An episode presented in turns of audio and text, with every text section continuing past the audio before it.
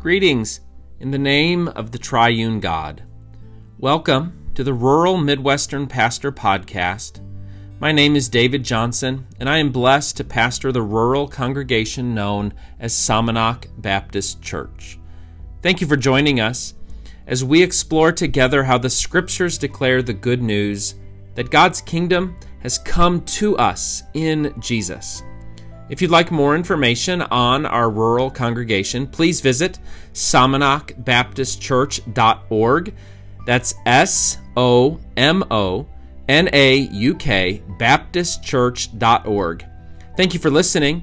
May grace, peace, and everything good be yours in King Jesus.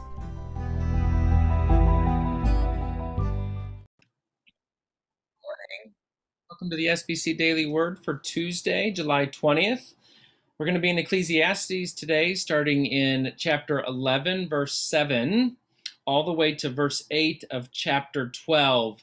We're kind of going to see together how this section really goes together as one unit. Um, and this will actually be the conclusion of our Ecclesiastes series. Uh, we're going to take at least a few weeks off, kind of here towards the end of the summer, uh, from our SBC Daily Words and, and kind of recalibrate and, and figure out how we want to proceed as things somewhat get back to normal. I'd like to have some type of outreach through this technology, um, even indefinitely, but I still want to figure out kind of how that's going to work. So, at the very least, we're going to take a couple of weeks off. So, this will be our last SBC Daily Word uh, for at least a couple of weeks. So we're kind of wrapping things up. And one of the things that we're going to see in this final section is the teacher wants his pupils to rejoice at the life that we have in the present. If you were to go back and trace what the teacher has been saying to God's people as they're beginning to build their life together again, is he wants them to be a people of joy. This is the seventh time in the book of Ecclesiastes where the teacher has commanded us to rejoice. Beloved, I'm zealous for many things in my teaching ministry, but one of the things that I'm becoming more and more zealous for is to remind God's people that we as Christians should be a people who rejoice. Tim Keller talks about how other world religions cause us to sit in suffering and try to avoid suffering and and and, and despair. Perhaps what christianity does is it causes us to face our suffering and understand that suffering is not going to have the last word. So even in the midst of suffering christians can find reasons to rejoice. What we're going to see however in this text is life even in this fallen world, is still gives us reason to rejoice. Now, that's the first clue. This text is going to give us for the seventh time in Ecclesiastes, kind of in a complete, rounded way, a command to rejoice.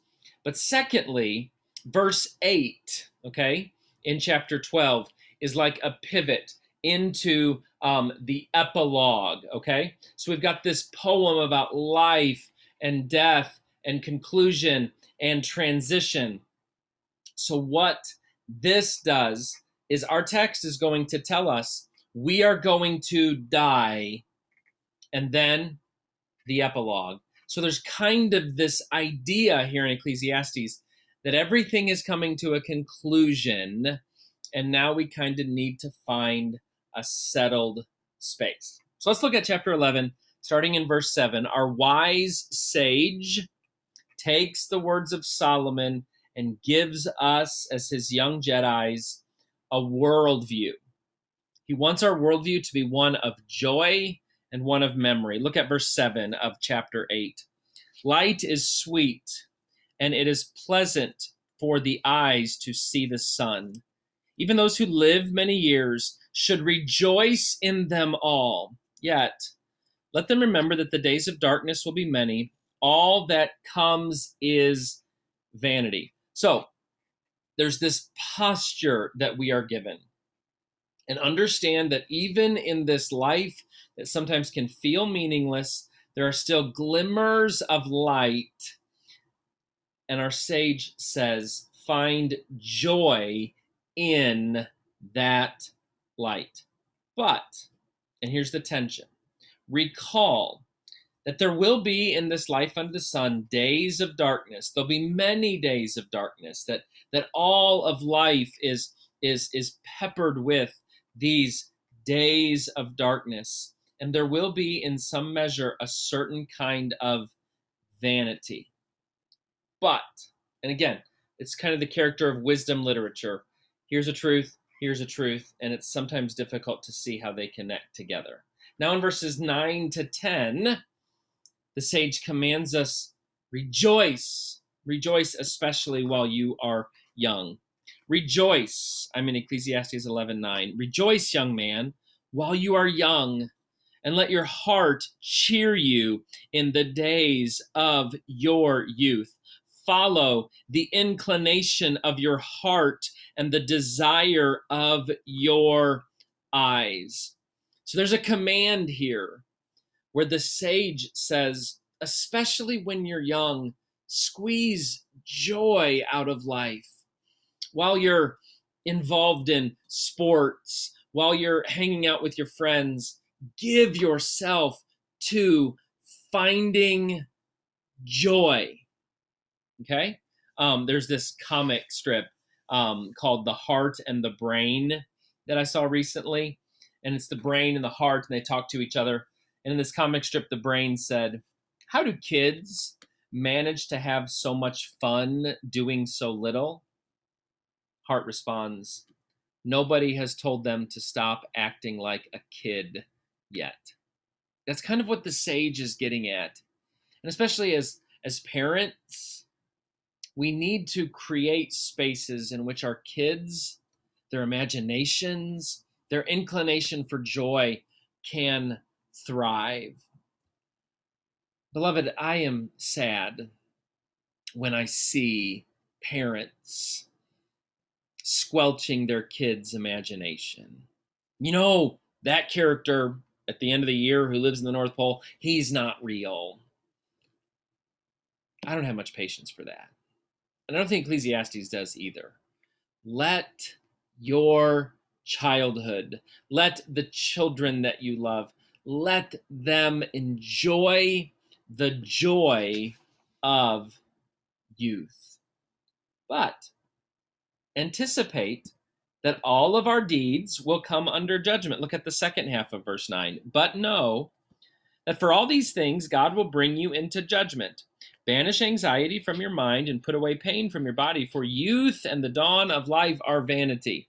Yes, sometimes the Bible seems schizophrenic and we have to figure out what context is this wisdom speaking into that ultimately every deed that you and I ever engage in is going to confront the merciful healing judgment of God but that doesn't mean we don't give ourselves to joy so what does this look like then okay so now in chapter 12, and again, this is the last section of his argument because the rest is just the epilogue, the conclusion. The sage commands us, and this is where we find joy and then the tension possibly that, that the things we're going to do are going to come under judgment. The key to living in that space is to remember our Creator. Remember our Creator first when life is good. Verse 1 of chapter 12. Remember your Creator in the days of your youth, before the days of trouble come and the years draw near when you say, I have no pleasure in them. So when life is good, remember your Creator. Verses 2 to 5. Before the sun and the light and the moon and the stars are darkened and the clouds return with the rain. In the day when the guards of the house tremble and the strong men are bent and the women who grind cease working because they are few, and those who look through the windows see dimly. When the doors on the street are shut, and the sound of the grinding is low, and one rises up at the sound of a bird, and all the daughters of song are brought low. When one is afraid of heights and terrors are in the road, the almond tree blossoms, the grasshopper drags itself along, and desire fails, because all must go to their eternal home and the mourners will go about in the streets. before you are old, before everything changes. So, when life is good, remember your creator. Before you are old, remember your creator. And then finally, verses six and seven. Before the silver cord is snapped and the gold bow is broken, the gold bowl is broken, and the pitcher is broken at the fountain, the wheel broken at the cistern, and the dust returns to the earth as it was, and the breath returns to God who gave it. So before you die, so all times in your life, when life is good, before you are old, while you are still alive, remember your creator. Remember your creator. So, what what principles can we draw from kind of a perplexing text? I think at least one, and again, I referred to this earlier, one wisdom principle we can draw from this text. Reverence for God and reveling in life go hand in hand. Reverence for God and reveling in life go hand in hand. There's this ancient definition of a Puritan. I forget who gave us this definition, but the thing that characterizes a Puritan is this anxiety that somewhere someone might be having fun. Beloved, I think for biblical Christian, the concern of the text is somewhere someone might not be having fun. That ultimately, this text and other texts enjoin us to a life that says, because God is creator, who's given me this good world, who's given me these things to enjoy, one of the best ways you and I can revere him is by reveling in his good gifts. Listen to this warning that Paul gives Timothy in 1 Timothy 4.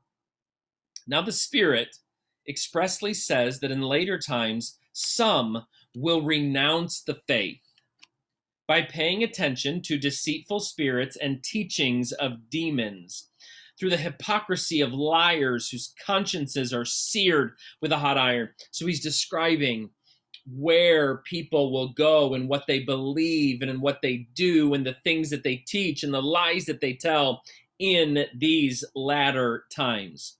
What will these liars, these teachings of demons, these, these lies by deceitful spirits, these people who renounce the faith, what will they do? Paul says, I'm glad you asked.